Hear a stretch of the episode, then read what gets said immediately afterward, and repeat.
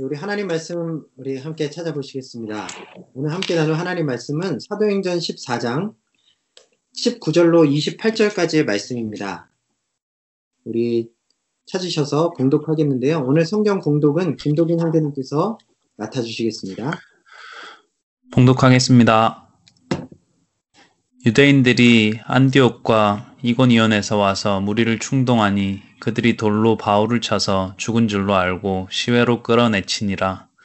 제자들이 둘러섰을 때에 바울이 일어나 그 성에 들어갔다가 이튿날 바나바와 함께 대베로 가서 복음을 그 성에서 전하여 많은 사람을 제자로 삼고 루스드라와 이고니온에, 이고니온과 안디옥으로 돌아가서 제자들이 마음을 굳게 하여 이 믿음에 머물러 있으라 권하고, 또 우리가 하나님의 나라에 들어가려면 많은 환난을 겪어야 할 것이라 하고, 각 교회에서 장로들을 택하여 금식 기도하며 그들께 그들이 믿는 주께 그들을 위탁하고 비시디아의 가운데로 지나서 밤빌리아에 이르러 말씀을 버가에서 전하고 아탈리아로 내려와서 거기서 배 타고 안디옥에 이르니, 이곳은 두 사도가 이룬 그 일을 위하여 전에 하나님을 은혜에 부탁했던 곳이라.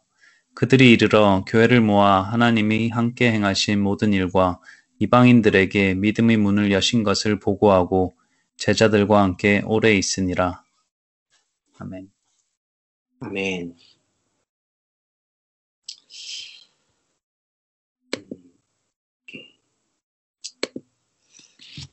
네. 지금까지 우리가 사도 바울의 일 차 선교 여행에 대해서 살펴보면서 그 걸음을 한 걸음 한 걸음 따라오고 있죠. 이제 오늘로써 일 차 선교 여행이 다 마쳐지게 됩니다. 한번 기억을 되짚어 볼까요? 어, 수리아 안디옥 교회에서 출발했던 바울과 바나바, 그리고 그 수행원 바나바의 조카 마가, 이렇게 세 사람이 있었는데, 이 그들은 먼저 바나바와 마가의 고향인 구브로 섬으로 전도 여행을 출발했죠. 그곳에서 주님의 은혜에 의지하여 복음을 전하고 전하는 가운데, 이 하나님의 섭리로 구브로의 총독 서기오 바울이라는 사람이 예수님의 제자가 되는 그러한 기쁘고 놀라운 일도 있었습니다. 그 후에 바울 일행은 구브로의 총, 총독 서기오 바울의 요청으로 터, 터키 중남부에 있는 그의 고향 비시디아 안디옥 지역으로 가서 복음을 전하게 되죠. 그곳에서도 많은 전도의 열매를 맺었는데, 유대인들의 박해가 시작되자 다시 이동하여 큰 도시 이고니온으로 가서 복음을 전했고요. 거기서도 허다한 사람들이 복음을 믿고 주님께 돌아오는 역사가 일어났다고 말씀드렸습니다. 하지만 여전히 복음을 거부하고 바울 일행을 반대하는 사람들도 생겼고요. 바울과 바나바는 그들을 피해 결국 루스드라까지 오게 되었습니다. 이 루스드라 지역에서 바울의 예, 바울과 바나바의 전도 활동에 대해서 우리 지난주에 살펴보았었는데, 그곳에서 나지, 나면서부터 걷지 못했던 사람을 바울이 만나서 그 안에 구원받을 만한, 고침받을 만한 믿음이 있다는 사실을 보고 바울이 그에게 치유를 선포하고, 그래서 그 사람이 고침받는 기적이 일어나죠. 근데 그 순간 토착신앙에 젖어있던 그 지역의 사람들이 아, 바울과 바나바를 보고, 이것은 제우스 신과 헤르메스 신, 그리스 신화에 나오는 신들인데 그 신들의 현현이다, 이렇게 오해를 해서 그들에게 소를 끌고 화환을 들고 제사를 드리려고 했던 해프닝도 일어났습니다. 바나바, 바울과 바나바는요, 겨우 그들을 진정시켰어요. 우리도 사람이라고. 오직 이러한 미신적인 행위들을 다 버리고 창조주 하나님을 섬겨야 한다고 그 자리에서 목소리 높여 가르쳤습니다. 그렇게 해서 소라는 가라앉았고요. 바울과 바나바는 이 루스드라 지역에서 어느 정도 계속 전도 활동을 이어나가고 있었던 것 같아요. 그런데 오늘 본문 십구 절에 보니까 이 두 사도에게 또다시 위기의 상황이 찾아오게 됩니다. 그게 무엇이냐면, 어, 과거 비시디아 안디옥에서 또 이고니온에서 이 바울과 바나바를 반대하고 핍박했던 유대인들의 무리가 그들을 잡으려고 루스드라, 이 먼 곳까지 쫓아왔던 것이죠. 그들은 바울과 바나바가 전하는 복음을 잘 받아들이고 있던 루스드라, 루스드라 지역의 사람들을 충동했고요. 그래서 그들과 함께 바울에게 돌을 던지기까지 했습니다. 전에 이고니온에 있을 때도 그곳 유대인들이 똑같이 바울을 돌로 추, 쳐서 죽이려고 계획을 세웠었는데 다행히도 바울과 바나바가 그 소식을 미리 들을 수 있어서 그곳을 피해 루스드라로 도망 나왔던 것이었죠. 그럼에도 불구하고 그 유대인들이 포기하지 않고 이 수십 킬로나 멀리 떨어진 이곳 루스드라까지 바울 일행을 추적해 왔던 거예요. 여러분, 이들은 왜 이렇게 바울과 바나바를 죽이려고 애쓰고 있는 것일까요? 우리 기억을 되돌려보면요. 비시디아 안디옥의 회당 지도자들과 유대인들은 바울과 바나바의 전도사역에 엄청나게 큰 열매가 맺히는 것을 보고 시기심이 일어났다고 그렇게 말씀드렸죠. 그 시기심 때문에 이 바울과 바나바에 대한 태도를 갑자기 돌변하여 그들을 비방하고 대적하고 방해하며 박해했던 것이었습니다. 근데 그런 마음은 이고니온에서 바울과 바나바를 박해하고 죽이려 했던 유대인들에게도 동일하게 있었던 것 같아요. 왜냐하면 이고니온에서도 바울 일행은 아주 큰 전도의 열매를 맺었었기 때문입니다. 뿐만 아니라 그들은 완고한 마음으로 복음을 거부했어요. 복음의 일꾼들을 거짓 교사들로 몰아서 핍박했죠.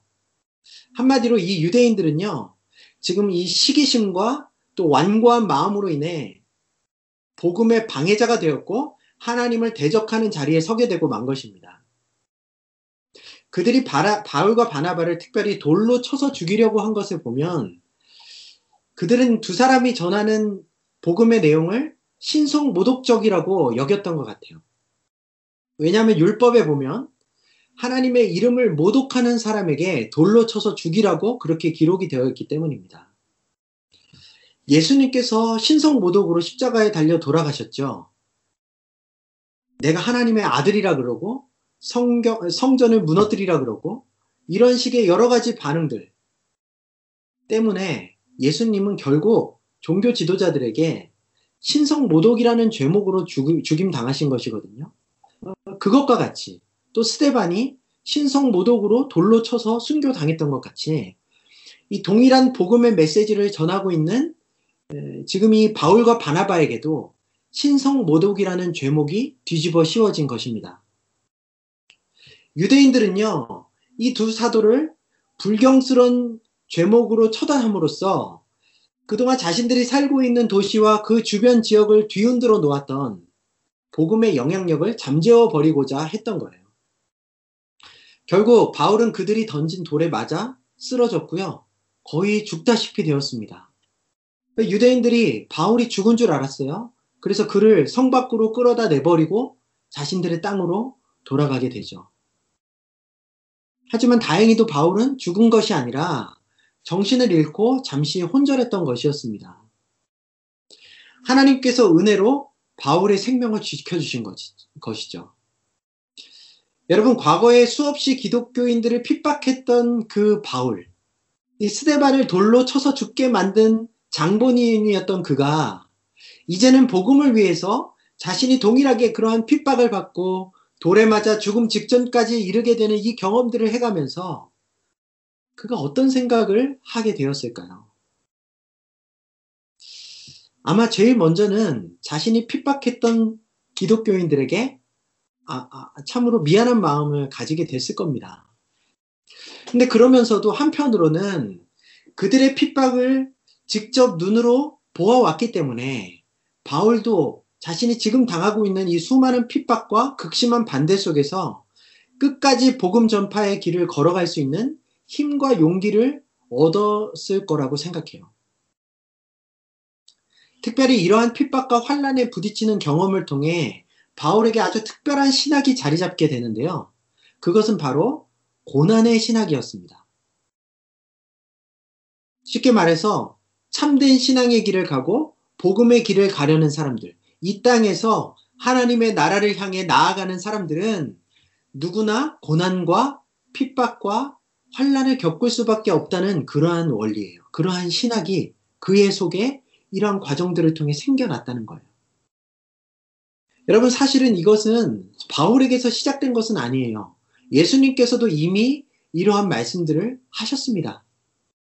예수님께서는요, 제자들을 향해서 누구든지 나를 따라오려거든 자기를 부인해야 하고 자기 십자가를 지고, 무슨 말이에요? 주어지는 핍박과 고난을 견뎌내며 나를 따라와야 한다, 이렇게 말씀하셨고요.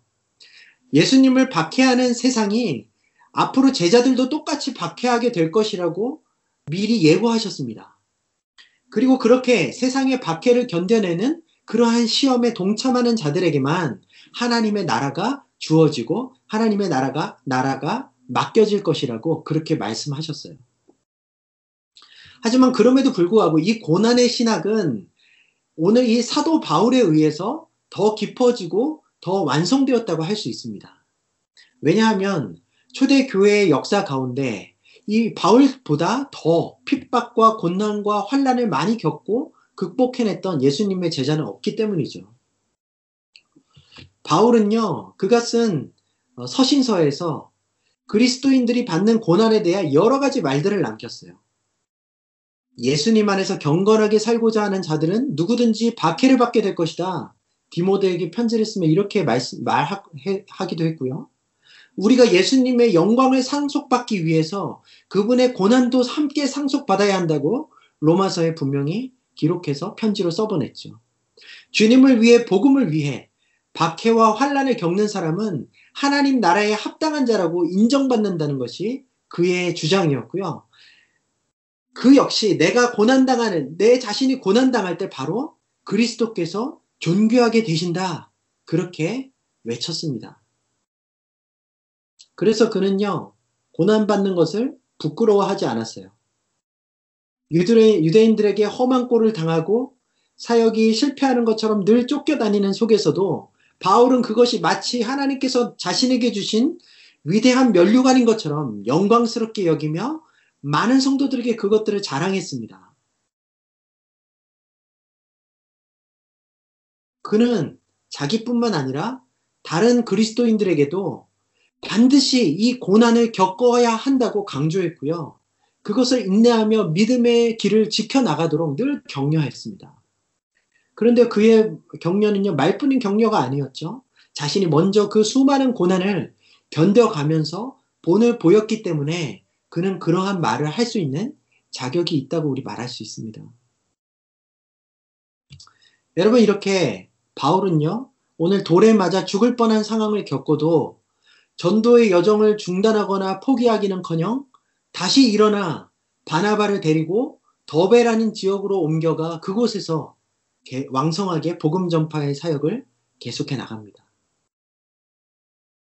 여러분, 어떤 생각이 드십니까? 예수님과 바울의 이 고난의 신학에 비추어 보면 우리들은 하나님 나라에 과연 합당한 사람들인가요? 우리 주님을 존귀하게 해드리고 결국 우리에게 그분의 영광을 상속받을 수 있도록 해주는 그러한 신앙의 모습이 우리에게 있냐는 말이에요. 저와 여러분들, 주님을 위한 고난, 복음을 위한 고난을 감당하고 또 인내하며 그렇게 신앙생활하고 계시는가요? 이 부끄러운 고백이지만 목사인 저조차도요, 주님 앞에서 제가 주님을 위한 고난을 감당해 가고 있다고 자신있게 말씀드리기는 어려울 것 같아요. 물론 초대교회 시대와 지금 우리가 신앙생활하고 있는 시대는 여러 상황과 환경이 다르죠. 지금 우리는 종교의 자유가 보장되는 곳에서 살아가고 있지 않습니까? 오늘날에는 예수님 믿는다고 누가 잡아가지 않고 복음을 전한다고 우리를 돌로 쳐서 죽이려고 하지 않죠.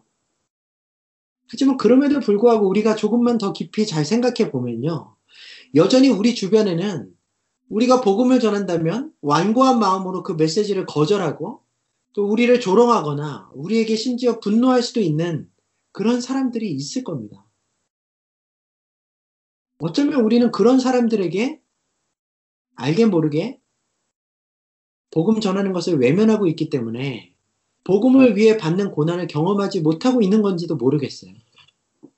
여러분 꼭 전도의 현장만이 아니죠. 우리가 주님의 말씀을 따라 의롭고 정직하게 살아가려고 할 때는 여러 곳에서 여러 형태의 압박과 따가운 눈총과 때로는 불이익을 감수해야 되는 상황들이 주어질 수 있습니다. 학교에서, 직장에서, 사회에서.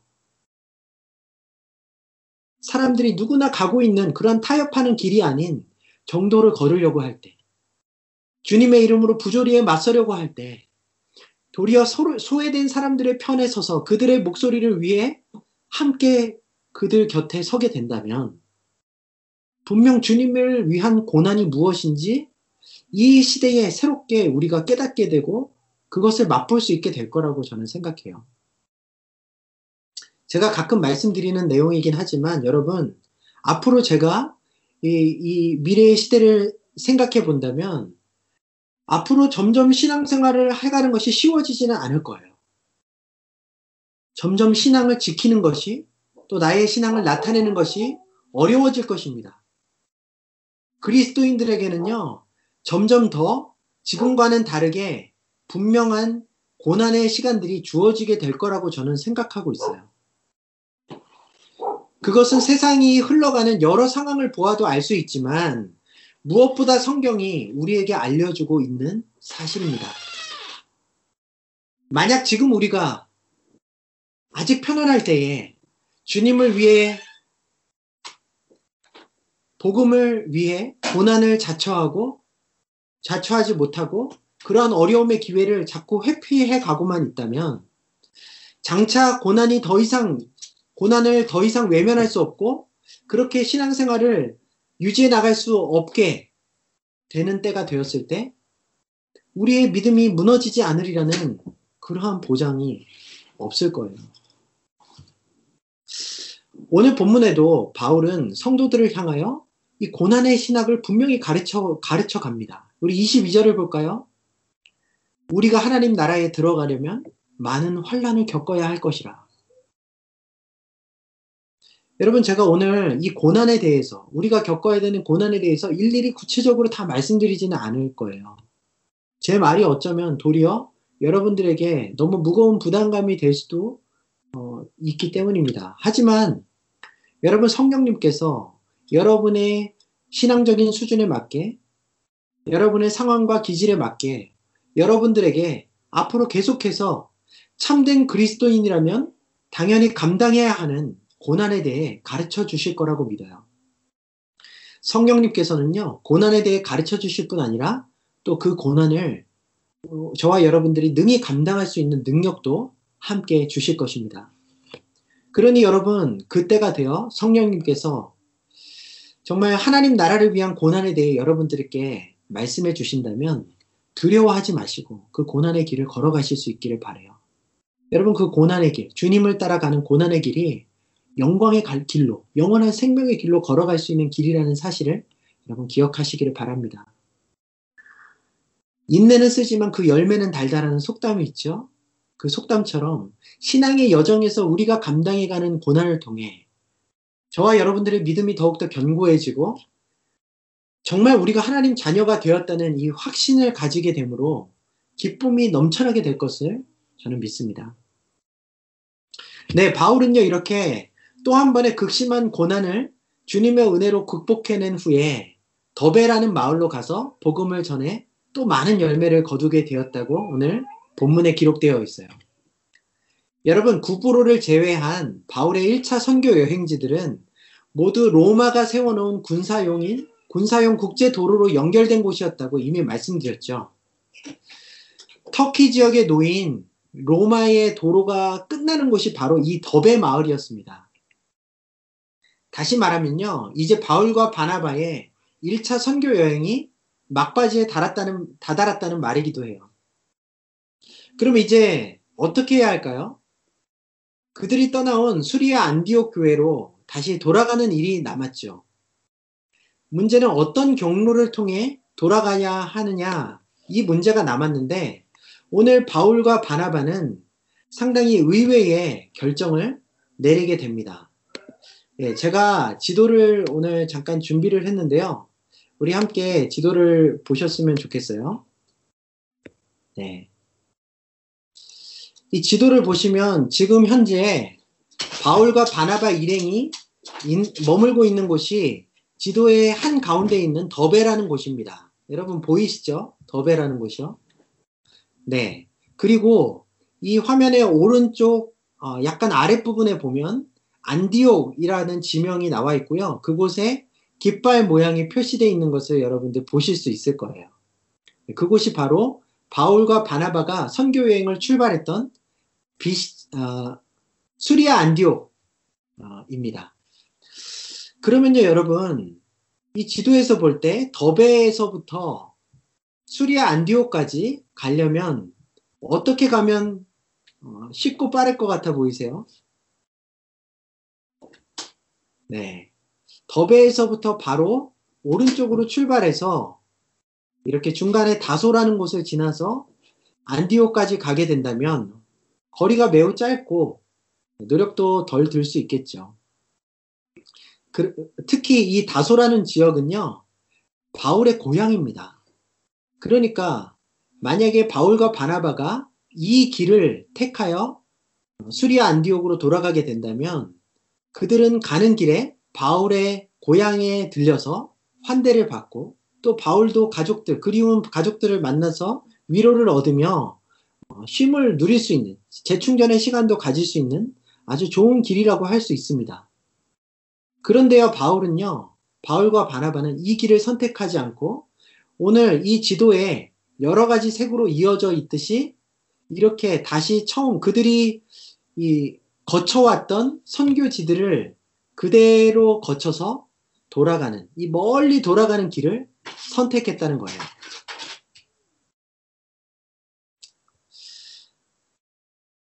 이 길은 단순히 거리만 먼 것이 아니죠. 여러분, 그 길로 돌아가면 어떤 위험이 있을 거라고 예상이 됩니까? 네, 바울과 바나바를 죽이려 했던 유대인들이 그들을 또 만나게 될 수도 있겠죠. 이 유대인들은 바울이 죽었다고 지금 생각하고 돌아간 것인데 그 바울이 다시 나타나서 복음을 전하는 모습을 본다면 어떻게 되겠습니까? 이번엔 무슨 수를 써서라도 바울이 절대 살아남지 못하도록 확실하게 그를 죽이려고 할 것이 불을 보듯이 뻔합니다.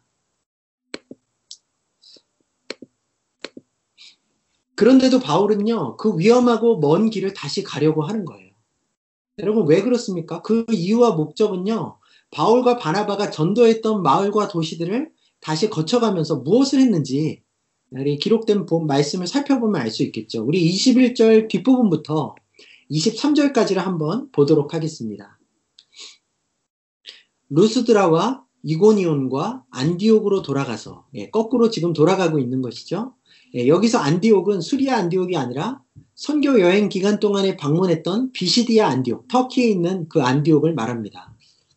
그곳으로 돌아가서 제자들의 마음을 굳게 하여 이 믿음에 머물러 있으라 권하고, 또 우리가 하나님의 나라에 들어가려면 많은 환난을 겪어야 할 것이라 하고, 각 교회에서 장로들을 택하여 금식 기도하며 그들을 믿는 주께 그들이 믿는 주께 그들을 위탁했다. 그렇게 기록되어 있습니다. 여러분, 바울이요, 자신의 목숨을 걸고 지나온 선교지들을 되돌아 다시 방문했던 이유는요, 바로 성도들 때문이었어요.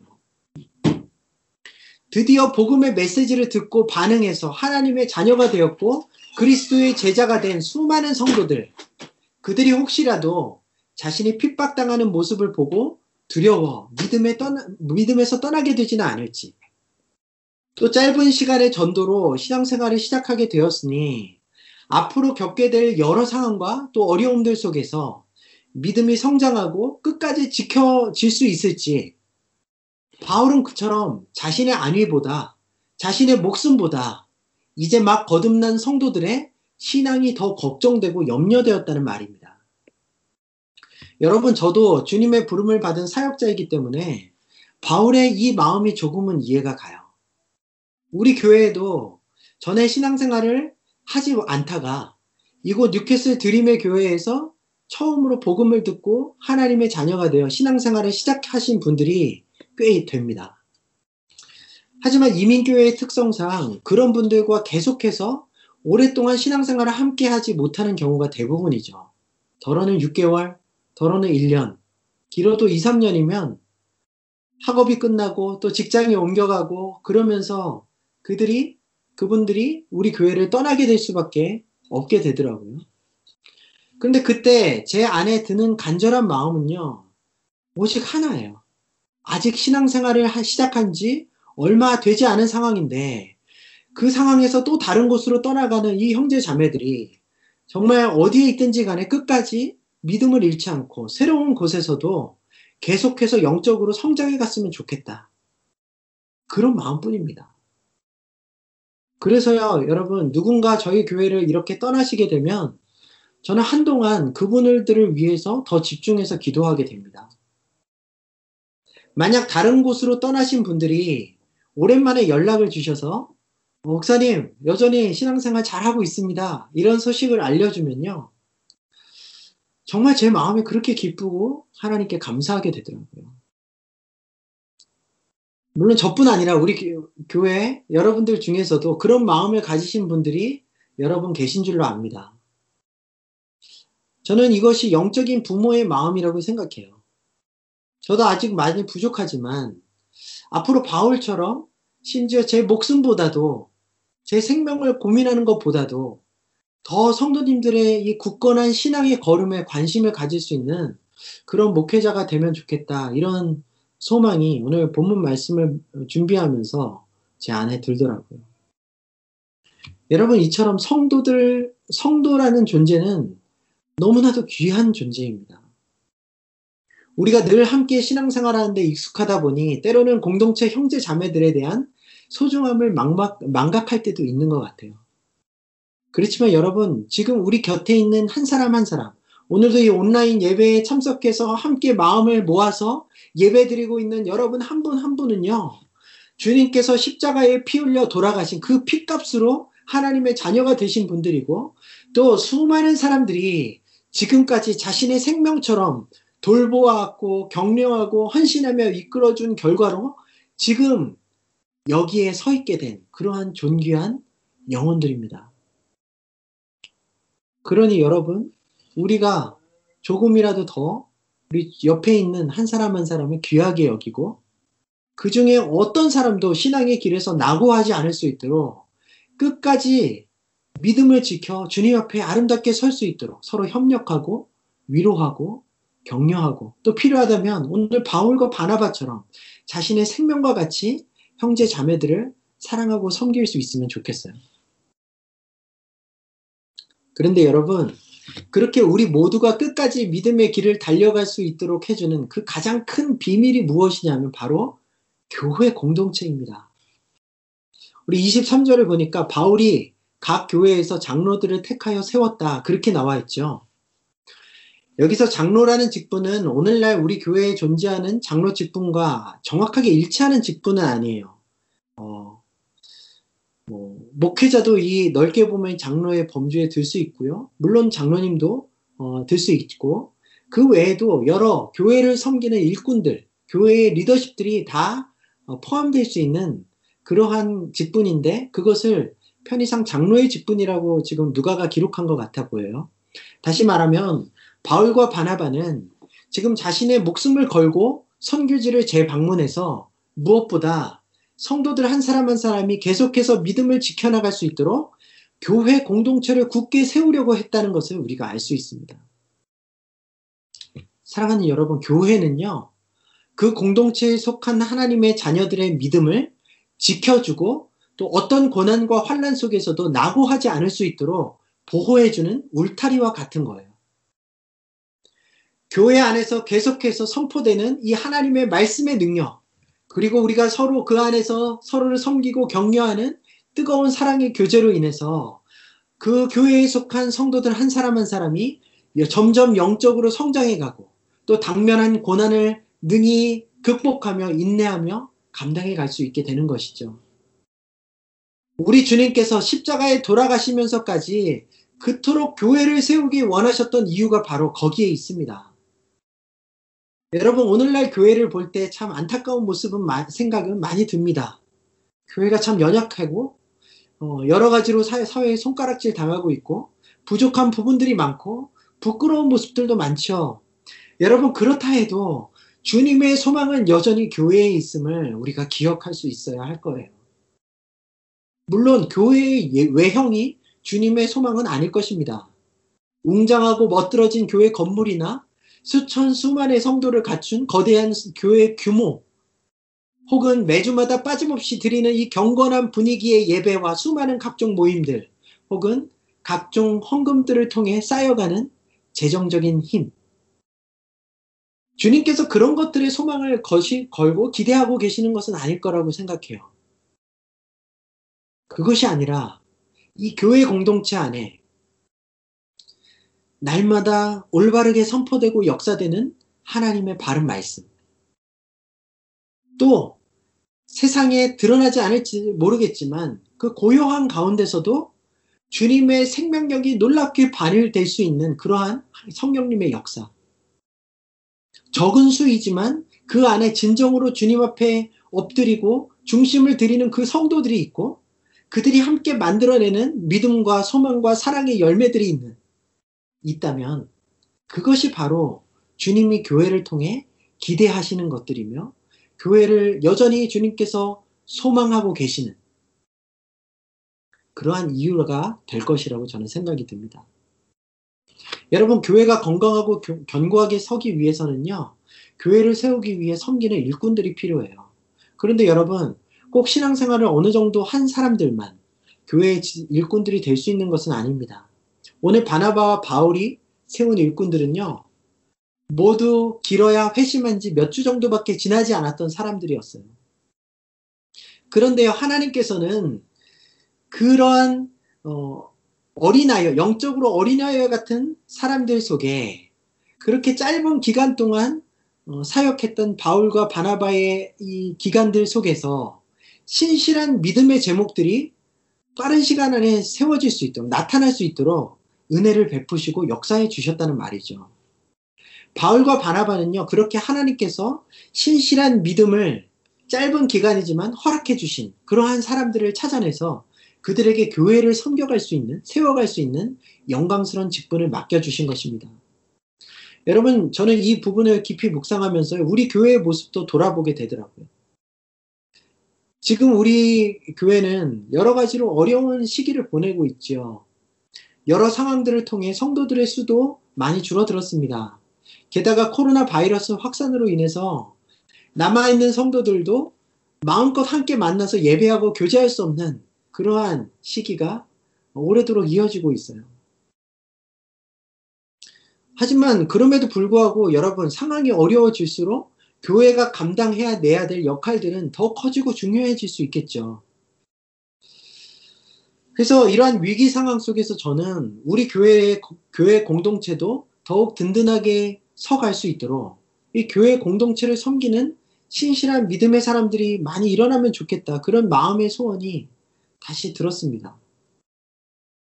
물론 많은 분들이 제대로 신앙생활 하신 지 얼마 되지 않으셨지만 그래도 주님을 향한 진정한 사랑과 그분의 베푸시는 은혜가 있다면 여러 가지 모습들로 여러분들 모두 이 공동체를 세워가, 교회 공동체를 세워가고 형제 자매들을 붙들어 줄 수 있다고 생각해요. 무엇보다 바울과 바나바가 아직 회심되지, 회심한 지 얼마 되지 않은 이 성도들을 일꾼으로 세울 수 있었던 것. 그것은요, 하나님께서 그들을 붙드시고 능력을 허락해 주셔서 능히 직분을 감당하게 해 주실 거라는 믿음이 있었기 때문입니다. 이십삼 절을 다시 한번 볼까요? 이십삼 절입니다. 각 교회에서 장로들을 택하여 금식 기도하며 그들이 믿는 주께 그들을 위탁하고. 네, 교회 일꾼을 세울 때마다 늘 생각해 하게 되는 부분이기도 한데요. 여러분, 우리 중 누구도 주님의 몸된 교회를 섬기기에 충분한 자격과 능력을 갖춘 사람은 없습니다. 목사인 저도 그래요. 오직 주님의 은혜가 아니라면, 주님께서 주시는 건강과 은사와 능력이 아니라면 언제든 지칠 수 있고 시험에 들 수 있고 포기할 수 있는 그런 연약한 존재입니다. 그럼에도 불구하고 교회를 사랑하시는 그분이, 또 교회의 기대와 소망을 걸고 계신 우리의 주님께서 부족한 가운데서도 교회를 섬기고자 하는 당신의 사랑하는 성도들에게 필요한 능력을 주시고 더 큰 믿음도 주시고 그들을 붙잡아 주시기 때문에 우리가 계속해서 교회의 일꾼들로 또 교회의 직분자들로 리더들로 섬겨갈 수 있는 것이죠. 우리 교회 공동체에 그러한 일꾼들, 그러한 리더들, 그러한 직분자들이 계속해서 세워져 갈 수 있으면 좋겠습니다. 그래서요, 이 영국 뉴캐슬 지역에 드림의 교회가 만들어내는 믿음의 유산이 대대로 아름답게 전수가, 전수되어 갈 수 있었으면 좋겠어요. 여러분, 말씀을 마무리하겠습니다. 바울과 바나바가 자신들의 목숨보다 생명보다 더 귀하게 생각했던 존재는요, 바로 성도들이었고 교회였습니다. 코로나 상황으로 인해 우리는 함께 성도된 형제 자매들과 또 교회 공동체에 대한 소중함을 어느 때보다 깊이 느끼게 되는 기회를 얻고 있다고 생각이 들어요. 우리가 비록 마음껏 만나 교제할 수 없지만 그래도 주어진 상황에서 최선을 다해 서로를 사랑하고 또 서로를 위해 기도하고 위로와 격려를 나누어 갈 수 있었으면 좋겠습니다. 새학기를 맞아 이 어수선한 영국 북동부로 다시 돌아올 수밖에 없었던 우리 유학생 청년들, 이 사랑하는 가족들의 품을 떠나서 어, 정말 이 건강의 위협이 도사리고 있는, 그래서 어쩌면 고립될 수도 있는 상황에서 학업을 감당해 가야 하는 그러한 우리 형제 자매들을 우리가 함께 돌보고 기도해 줄 수 있었으면 좋겠어요. 뿐만 아니라 다들 답답하고 불안하고 외로운 상황이지만 교회가 영적인 울타리의 역할들을 감당해 갈 수 있었으면 좋겠습니다. 우리 교회, 이 공동체가 너무나도 소중한 주님의 몸과 같은 교회, 우리 영적인 울타리가 되어지는 이 교회가 세워지는 일꾼들로 인해서 더 아름답게 이어져 갈 수 있도록, 음, 지금 세워져 있는 일꾼들을 위해서는요, 그들을 위해서 늘 기도하면서 주님의 손에 의탁해 주시고요, 또 여러분들 모두가 주님 주신 힘과 은혜로 공동체의 신실한 일꾼들의 대열에 합류해 주시기를 바랍니다. 그래서 우리 뉴캐슬 드림의 교회가 이 시대에 정말 주님께서 기대를 거실 수 있는 그런 아름다운 공동체 될 수 있기를 주님의 이름으로 축원드립니다. 네, 여러분, 이 시간 우리 말씀 가지고 한번 같이 기도했으면 좋겠어요. 어, 우리 주님께서 어, 오늘 우리에게 주신, 여러분들의 마음속에 허락해 주신 감동들이 있으리라 믿습니다. 네, 누구든지 하나님 나라에 들어가고자 하는 자들은 고난을 함께 받아야 한다고 주님께서 우리에게 말씀하시죠. 쉽지 않은 그런 말씀이지만 어, 정말 우리가 주님을 신뢰함으로 주님의 영광에 참여하기 위해 고난도 함께 감당할 수 있는 믿음의 분량까지 나아갈 수 있었으면 좋겠어요. 그렇게 주님께서 우리에게 믿음 달라고, 오늘날 이 시대에 주님께서, 주님을 위해 받는 고난이 무엇인지를 우리가 발견하게 해달라고 그렇게 기도했으면 좋겠습니다. 또한 바울이 목숨과 같이 그것을 목숨을 걸고도 그렇게 귀하게 돌아보기를 원했던 성도, 또 교회, 오늘날 우리와 함께, 우리가 함께 신앙생활하고 있는 어, 저와 여러분 한 사람 한 사람이 그렇게 존귀한 소중한 존재라는 것들을 기억하시고, 또 교회가 그러한 너무나도 귀중한 공동체라는 것을 기억하시며 서로를 더 깊이 사랑하게 해달라고, 또한 우리가 교회를 세워가는 신실한 주님의 일꾼들이 될 수 있도록 은혜를 베풀어 달라고 그렇게 우리 기도했으면 좋겠어요. 이 시간에 우리 함께 말씀 가지고 기도하는 시간 갖도록 하겠습니다. 좋으신 주님 은혜를 감사드립니다. 오늘도 이 주일 예배 가운데 우리에게 말씀하여 주시고 하나님의 뜻을 깨닫게 하여 주신 것을 감사합니다.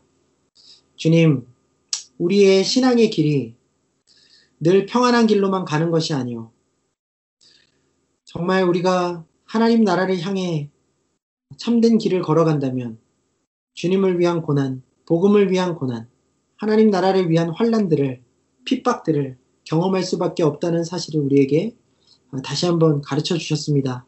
주님, 우리가 이 모든 주님을 위해 받는 고난을 두려워하지 아니하고 회피하지 아니하고 기꺼이 감당해낼 수 있는 저희들 될 수 있도록 주님께서 우리의 믿음의 분량을 더하여 주시옵소서. 성령께서 우리의 마음을 붙들어 주시고 담대하게 하여 주시기를 원합니다. 바울을 돌로 쳐서 죽는, 죽을 상황 가운데 건져주시고 보호하여 주셨던 그 주님께서 우리를 모든 환난 가운데 건져주실 줄을 믿습니다. 하나님, 계속해서 세상이 더 점점 더 어두워져 가고 주님 오실 길이 날이 가까울수록 성도들이 정말 고난당하는 그 일들이 많아질 텐데, 하나님 지금부터 우리가 주님 안에서 정말 영적으로 무장되어질 수 있도록 주님께서 붙드시고 우리를 가르쳐 주시옵소서. 하나님 아버지, 바울이 또 바나바가 목숨을 걸고 지켜내고자 했던 것이 다름 아닌 한 사람 한 사람의 구원받은 영혼들이었다는 사실을 우리가 기억할 때, 아버지, 우리가 함께 예배드리고 있는 형제 자매들이 얼마나 존귀한 자들인지 소중한 자들인지, 그들을 위해 우리도 생명을 아끼지 않고 사랑하며 격려하며 붙들어줘야 한다는 사실을 깨닫게 됩니다. 주님, 우리의 교회 공동체가 그러한 어, 귀한 사랑의 나눔, 서로 믿음 안에서 격려하는 어, 아름다운 신앙의 역사들 나타날 수 있도록, 이루어갈 수 있도록 주님께서 은혜 베풀어 주시옵소서. 또한 주님, 이것을 가능하게 하시기 위하여 주님께서 십자가를 지시며 우리에게 몸된 교회 공동체를 허락하여 주셨사오니, 우리 모두가 주님의 부르심에 따라 교회를 아름답게 세워나가는 귀한 신실한 일꾼들이 되어 정말 주님께서 기대하시고 소망하시는 그러한 교회로서의 모습을 만들어 나갈 수 있도록 은혜 베풀어 주시옵소서. 모든 것 감사드리며 예수 그리스도의 이름으로 기도드리옵나이다.